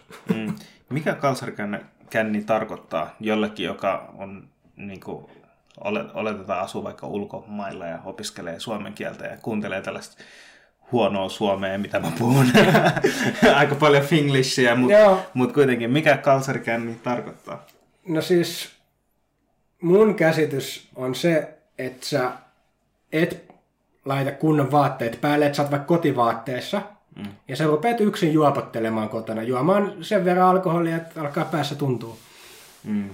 Joo, kalsarikännit. Mä veikkaan, kalsarikännit. Mä veikkaan, että siinä on sellainen täys hedonistinen nollaus. Puhutaan monesti, että kännistä puhutaan nollauksesta, että nollaa ajatukset. Niin ehkä se on se pointti, että ketään ohimassa mä voin olla just silleen, mitä mä oon ja juon. I mean, mun mielestä se niin päihteet yleisesti ei ole niin hyvä asia, tiedätkö, niin kuin se vaikuttaa unenlaatuun ja uni on niinku ruokaunien liikkuminen on tosi niinku semmoisia keskeisiä hyvinvointiin ylipäätänsä. Ihan sama, että tavoittelet sä niinku enkkoja jossain mäkihypyssä tai jossain juoksussa tai tälleen, mutta ylipäätään se, että voi hyvin, niin se tarkoittaa, että on nukkunut sen 8-9 tuntia tai 7-9 tuntia, jotain siltä väliltä riippuen ihmisestä. Joo. On saanut oikean määrän kaloreita ja mieluiten se kalori on just sellainen, mikä sopii sun metabolismiin. Okei, koska ihmiset on erilaisia, niin ei voi sanoa silleen, että että sä oot vaan vegaani tai syöt vaan niin kuin lihaa tai tälleen. So, jokainen meistä on vähän yksilöllinen. Ja sitten uni. Uni on semmoinen, että paljon sä tarvit sitä. Liikkuminen taas toinen asia. Mutta siis alkoholin vaikutus uneen on tosi paha. Ja myös niin kuin kannabismin ja nikotiinin, kofeiinin, kaikkien tällaista asioita. Mä oon taas vähän tämmöinen kusettaja, kun mä juotais kahvia ja tarjon kofeiiniä ihmisille. Haluaisi paljon saada kofeiiniä, bro. Mutta siis I think that's not a good thing. Mutta ihmiset, me elätään tietysti ristiriidassa itsemme kanssa. Toi on semmoinen asia, minkä mä oon kuullut sulta, aina kun mä tuun avautumaan maailman ongelmista sun luo. Että silleen, miksi ihmiset tekee näin. Sitten sä oot aina sanonut mulle, että hei, ihmisillä on taipumus aina elää pienessä ristiriidassa. That's just life. Jos sä katsot olen omaa kävelevä paradoksi. Jep. Ja sit mä oon silleen, hei, that's kind of true. Tiedätkö, en mä tee aina niinku fiksui valintoja. Joskus mä saatan vetää niinku tosi paljon jätskiä tai jotain sellaisia asioita, vaikka mä tässä niinku puhun terveellisistä elämäntavoista ja sellaisista asioista. Mut sit se, niinku, ehkä se pointti, mitä mä halusin tuoda tuossa esiin, on silleen, että alkoholin vaikutus uneen pienessä määrässäkin on tosi paha. Ja jos sä et nuku oikeasti hyvää ja deep sleep, se vaikuttaa sun vireystilaan, se vaikuttaa silleen, että miten sä koet elämää ylipäätänsä. Niin kuin, ja ehkä se ei ole niin kuin hyvä asia. Mutta sen mä sanoin, että yksilötaso ja sitten yhteiskuntataso. Niin mun mielestä just hyvä miettiä eri niin kuin valintoja ja tapoja toimia yksilötasolla ja yhteiskuntatasolla. Et niin kuin, nyt kun on tämä poikkeustila, niin siinä on ollut se hyvä puoli, että baarit joutuu laittaa niin kuin hanat kiinni 10:00, niin ihmiset aloittaa juhlinen aikaisemmin ja ne menee nukkumaan aikaisemmin. Ja todennäköisesti saa enemmän unta. Niin, mutta se unen laatu on ehkä se juttu siinä. Mutta jos ne juo vaan vettä siellä baarissa, niin ehkä sitten. Niin, ja sitten mä ymmärrän kuitenkin se, että huumausaineilla, ja alkoholi jotenkin laitetaan huumausaineiden ulkopuolella. Tai päihde on paras sana. Päihde on, okei, puhutaan päihteistä. Niin nyt mulle lähtee se ajatus, mutta jotenkin alkoholi pistetään semmoiseen omaan kategoriaan, semmoiseen vähän hyväksynnällisempään kategoriaan, mutta sillä se positiivinen asia minun piti sanoa, että ihmiset jotenkin, se on icebreaker joillekin ihmiselle, tiedätkö, että hei, you calm your nerves down, tiedätkö, sä oot vähän sen chillimmässä olotilassa, heittäytyvämmässä olotilassa, pystyt olla vähemmän kulissit päällä. Tiedätkö, okei, nyt me juodaan, nyt on se epävirallinen, nyt me voidaan olla silleen, mitä me halutaan olla. Nyt me voidaan päästä vähän enemmän sellaista niin kuin omaa, tiedätkö, semmoista luovaa puolta, unrestricted, uncensored, tiedätkö, osa meistä. Hei, nyt lapset on mennyt nukkuun, nyt me voidaan niin kuin aikuisten aika, tiedätkö, nyt ollaan mitä aikuiset me oikeasti ollaan, ei tarvitse enää näyttää semmoista tiettyä puolta itsestään, että se antaa semmoisen tietynlaisen hyväksynnän sellaisille, että jos mä teen nyt tosi outoja asioita versus jos mä teen päihtyneenä outoja asioita, niin se on jotenkin hyväksytympää tietyllä tavalla.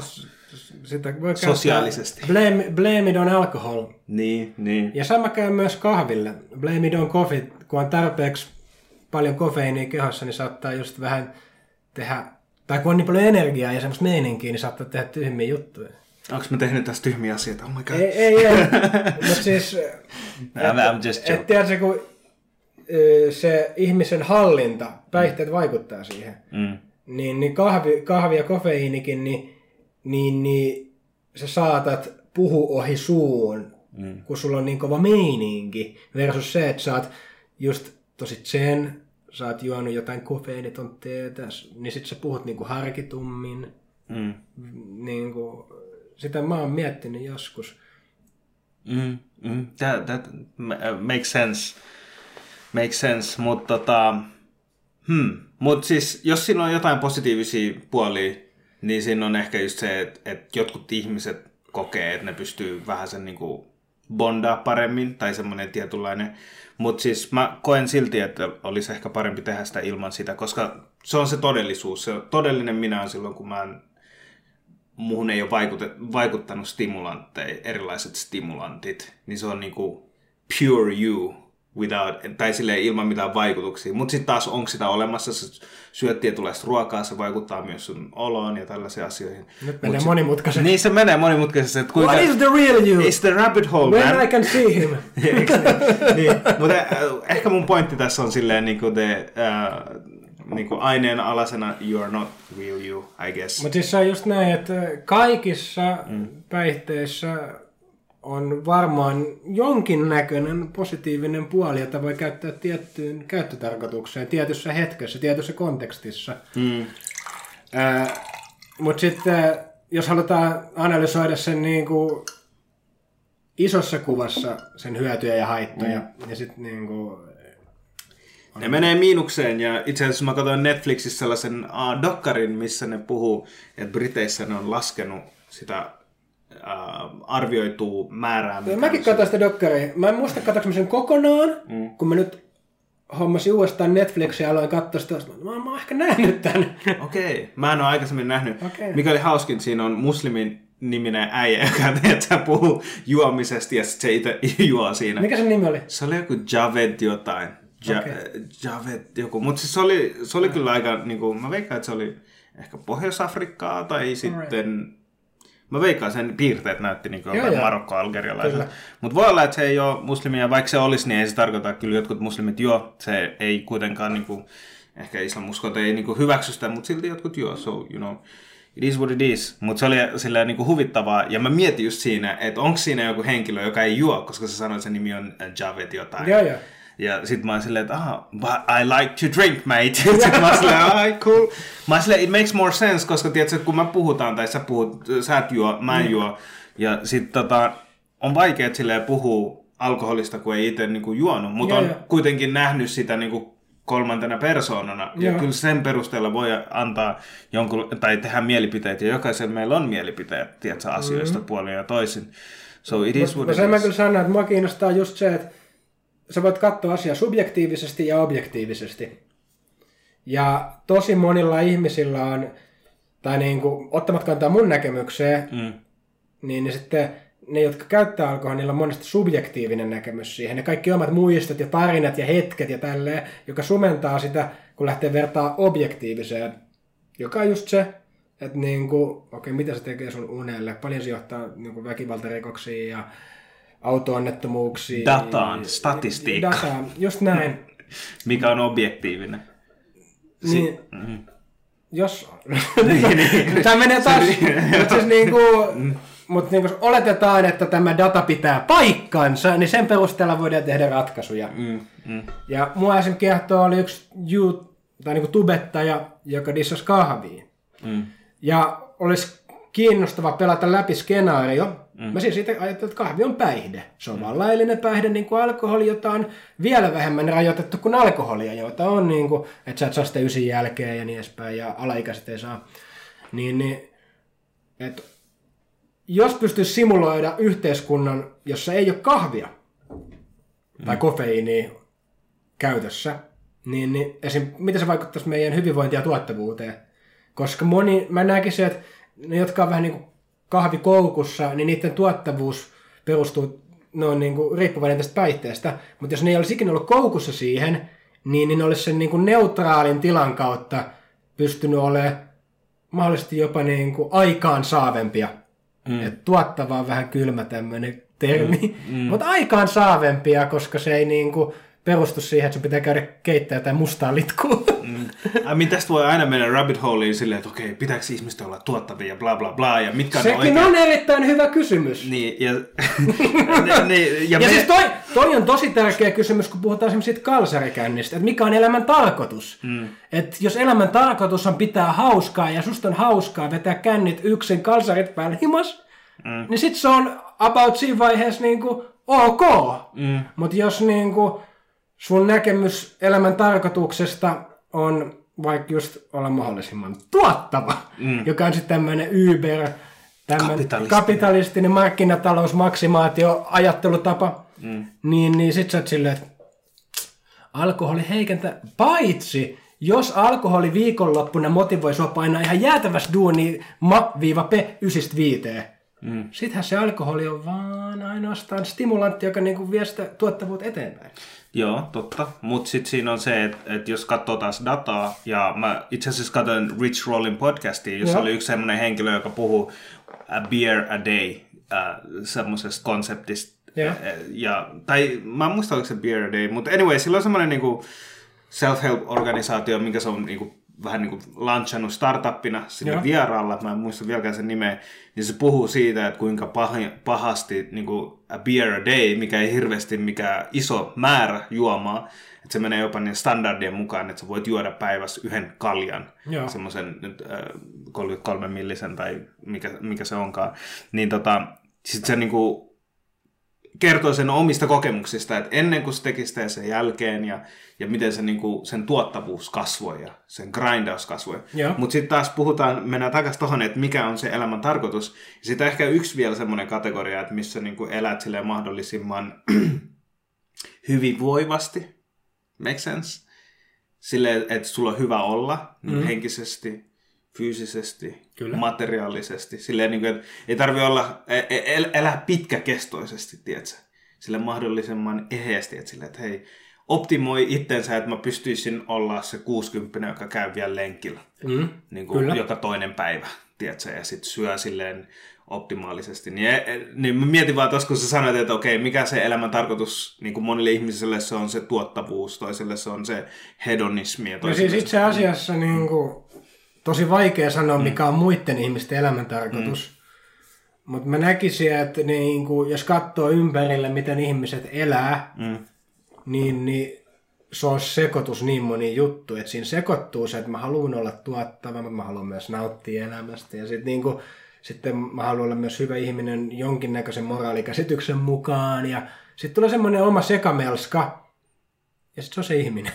Ja siksi me ollaan myös niitä paradokseja.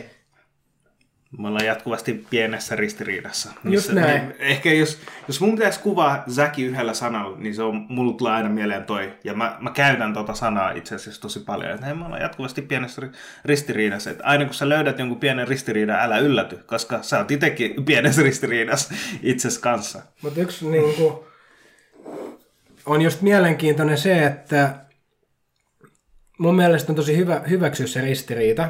Koska jos sä yrität fiksaa sitä ristiriitaa ja olla niinku consistent, eli niinku yhdenmukainen sun aiemman käytöksen kanssa, niin se voi tehdä susta niinku ihmisen, joka tekee tosi tyhmiä juttuja.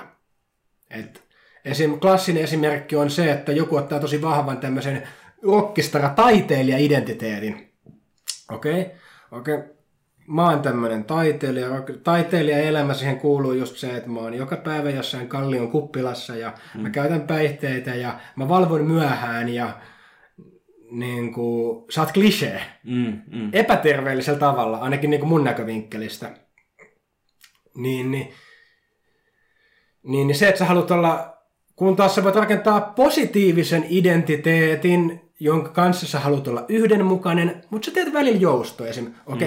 Mulla on tämmöinen atleettinen, terveyskeskeinen identiteetti. Mä oon ihminen, joka urheilee ja pitää huolta mun kehosta. Mutta sanotaan, että jos on sukujuhlat, niin en mä kieltäydy korvapuustista.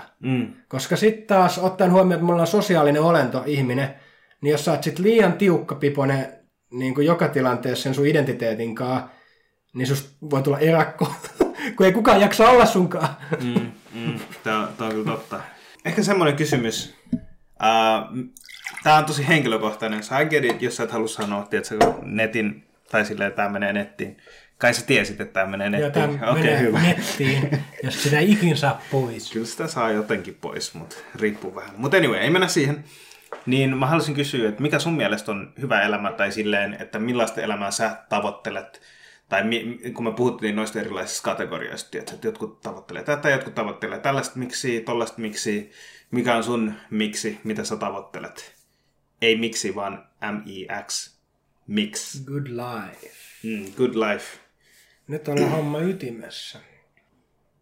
se on jatkuvan tasapainon etsimistä, joka ei todennäköisesti tule tämän elämän aikaan löytymään, mutta siihen on hyvä aina pyrkiä. Ja siinä on muutamia eri elementtejä. Ja niin kuin mä heitän näitä lonkalta, että mulla ei ole silleen mitään maailman vahvinta selkeää vastausta. Ei tarvikaan. Hyvä elämä. Yksi juttu on tekee mageet juttui hyvien tyyppien kanssa. Sitten on vielä semmoista, että ne on lämpimiä ihmisiä, että niistä välittyy semmoinen lämpö. Se on niin kuin yksi tärkeä. Että sit voi olla paljon niin kuin kavereita tälleen, mutta sitten, että niin kuin sieltä oikeasti välittyy se lämpö ja niin kuin semmoinen, niin se on yksi tärkeä. Sitten toinen juttu on niin kuin mulle se, että on fyysinen suorituskyky korkealla tasolla. Se, että pystyy liikkuu, hyppii, tekee keholla asioita ja lähtee vaikka juoksemaan yhtäkkiä pitkän matkan. Se on tosi tärkeää. Eli fyysinen niin kuin suorituskyky. Taloudellinen se, niin kuin, että ei tarvitse katsoa hintalappuja. Että ei tarvitse nyt miljonääri olla, mutta se, että just, jos haluaa jotain, niin sitten voi ostaa sen. Pystyy ostamaan sen hintalaatusuhdeltaan parhaan asian. Joo, eri asioissa. Kyllä. Sitten pääsee, että mikä kiinnostaa. Just näin. Se on ehkä hyvä. Sitten hengellinen puoli. Olen ehkä pohtinut just sen läpi, että mikä on tämän elämän tarkoitus ja mitä tulee kuoleman jälkeen. On suhde yläkertaan ainakin jollain tapaa pystyy kunnossa. Pystyy heittämään hyvät high-fiveit yläkertaan. Ja pystyy sitten potkosta tyhjään niin kuin pää suorana. Että niin kuin on miettinyt nämä jutut läpi. Tietenkin se, että sä mietit läpi, niin se pitää miettiä aika monta kertaa läpi ja se, että niin kuin sisäistää sen, että elämä tulee päättymään. Ja itse siis uskon, että tämä ei lopu tähän. Niin sitten saga continued. Niin sitten ne moraaliset valinnat, mitä tekee täällä, niin niiden takan pitää pystyä seisoa sitten jossain vaiheessa. Ja noikin asiat, niin kuin, joistain noista asioista silleen, että nekin vaihtaa tai saa uusia niin kuin vivahteita ajan kanssa. Kokemuksen kyllä. Kanssa, että okei, hei, mä haluan, nyt mä en enää halukkaan punttaa, mä haluan vaan juosta enemmän, mä haluan katsoa, kuinka paljon pitkälle mä pystyn juosta, tai mä haluan nyt katsoa, kuinka hyvin mä venyn, ja mä vaan venyttelen, että ne jaksahtelee eri tavalla, niin kuin, riippuen ihmisestä, tai että se ei ole niin yksitoikkoista, tai vaikka sä pistät noi asiat silleen niin kuin kategoriana niin kuulostaa aika yksinkertaisilta, mutta sitten niissäkin voi pelaa. Niissä on tosi paljon nuansseja. Mun yksi hyvä ystävä tällä hetkellä, hänen tavoite, hän haluaa juosta puolimaratonin alle 1,5 tuntia. Ja yksi asia, mikä edesauttaa sitä on, että hän tiputtaa painon alle 74 kiloa. Niin mä näen, että toi on elämän vaihe. Että niin kuin, sulla on se elämänvaihe, että sä keskityt juoksemiseen, sä oot vähän niin kuin slimmimässä kunnossa, ja se tuo sun elämään semmoista merkityksellisyyttä, tavoitteellisuutta, kun taas sitten joskus elämässä on semmoinen vaihe, että sä oot isossa kunnossa, ja se on ihan kivaa. Ja joskus sä keskityt vaikka pelkkään jalkapalloon. Niin kuin sekin on yksi vaihe. Ja mitenkään ei pysty sanoa, että kumpi on parempi kuin toinen. Tietyllä tapaa, vaan niissä on niin kuin omat merkitykset ja se on tosi yksilökohtaista, että ketä haluaa milloinkin tavoitella mitään. Ei tuossa ole niin right or wrong. Mutta mä pystyisin niin kuin allekirjoittaa periaatteessa noi arvot tai noi asiat. Tai mun mielestä toi on sellainen, jos mun lapsi sanoisi, että hei, faija, tässä on asiat, mitä mä niin kuin tavoittelen. Mä silleen, son, you're in a good track, tietsä, keep going on, tietsä. Vaikka ne vähän muuttuu, niin I think those are pretty healthy, niin kuin, tai semmoisia terveellisiä ajatusmalleja. Mä mietin vaan tuosta Suomi sujuu.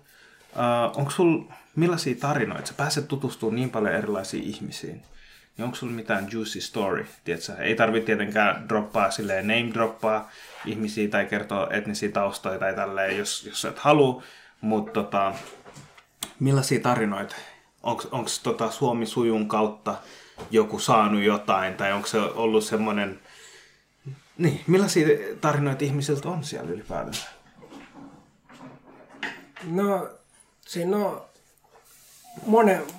monenlaisia ihmisiä on tullut matkan varrella vastaan, jotkut käy siellä kerran, jotkut käy siellä yli 10 kertaa. Ja valitettavasti mä en ole ihan niin hyvin perillä, että mitä niin kuin kaikille kuuluu ja minne tie on vienyt. Mm. Mutta esimerkiksi yksi mielenkiintoinen tarina oli se, kun oli yksi henkilö, joka kävi paljon meidän tapaamisissa ja hän etti niin kuin töitä ravintola-alalta, vaikka hänellä oli niin kuin korkeakoulututkinto. Ja sitten tosiaan niin muutaman sattuman kautta hän sai vapaaehtoistyö niin kuin pestin siitä Lapinlahden kahviosta, niin kuin mikä on siinä paikassa, missä me pidetään niitä meidän tapaamisia. Ja sitten hän pystyi sen mainitsemaan työhaastattelussa ja sitä kautta sitten sai työpaikan ravintolassa. Ja sitten yksi toinen henkilö, joka on käynyt meidän tapaamisessa, niin pääsi myös samaan ravintolaan töihin. Ja sitten niin kuin ei siitä niin kuin meni ehkä vuosi, puolitoista, niin hän oli siirtynyt sitten tämä alkuperäinen, joka oli siellä Lapinlahden kahviossa, niin pääsi hyppää tuonne niin omalla hommin project manageriksi IT-firmaan. Wow. Niin, eka vähän menee ravintolaan, pääsee puhua suomea. Eka ollaan keittiöpuolella, sitten ollaan kassalla, pääsee puhua suomea. Ja siinä vaiheessa voi niin kuin, jossain vaiheessa tehdä siirtymään vielä niin kuin ihan omalla hommiin.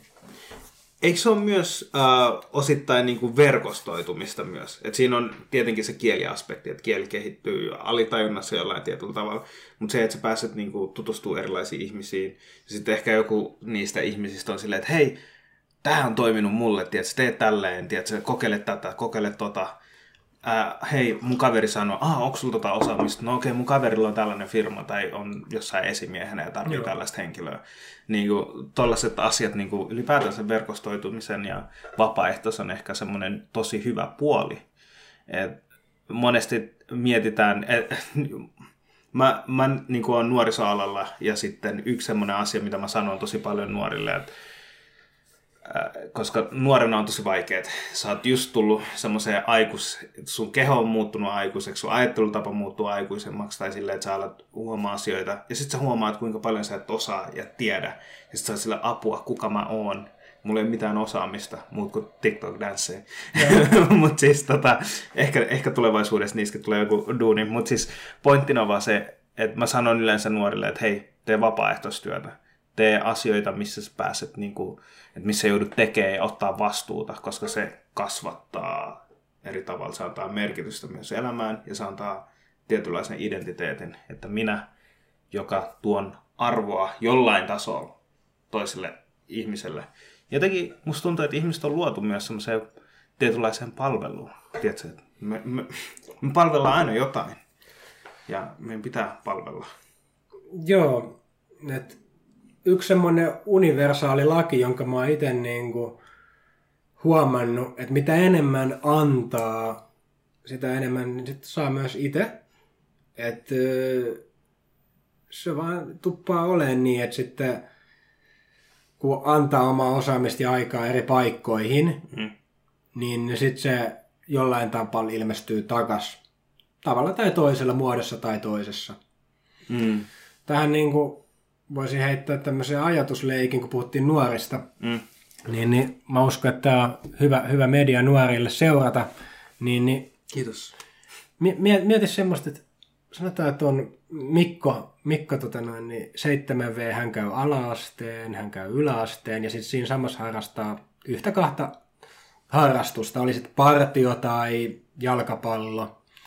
Sitten hän menee niin kuin lukioon ja siellä vaikka menee shakkikerhoon ja sitten menee vaikka korkeakouluun ja siellä on jossain opiskelijajärjestön hallituksessa vaikka tekee kassanlaskentaa ja verkostoituu, järjestää tapahtumia ja niin edespäin ja samalla myös pitää niitä urheilulajeja siinä samalla ja sitten ehkä just miksei jotain vapaaehtoistyötäkin siihen kylkeen niin sitten siinä vaiheessa, kun on se vaihe, että sä saat ne paperit sieltä koulusta ja sä otat katseen kohti työelämää ja sulla on niitä tuttavia sieltä jalkapallosta, partiosta, shakkikerhosta ja ihmiset on nähnyt, kuinka oma-aloitteisesti teet asioita siellä opiskelijajärjestön hallituksessa ja kuinka hyvin sä oot hoitanut niitä talousasioita siellä, niin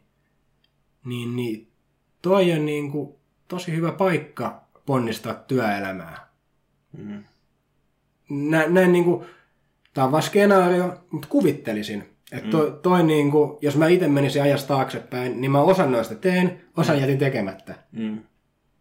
Että niinku... Ja ehkä osa niistä, että sä jätit tekemättä, on just se, että sä oot saanut ehkä jotain hyviäkin asioita. Tai silleen, että niinku yleensä assosioidaan silleen, että se, että mä oon jättänyt tekemättä, on vienyt pois, mutta ehkä se on antanut. Tai no niin kompleksisia nyanssiasioita, että se you never know. Mutta siis tossa on hyvä ehkä se just, että sulla on story. Ja yleensä just CV:ssä ja kaikessa tällä sun pitää antaa story itsestään, kuka sä oot. Niin tollaisella ihmisellä, mitä sä kuvailet, niin sillä on kyllä paljon storeja kerrottavana.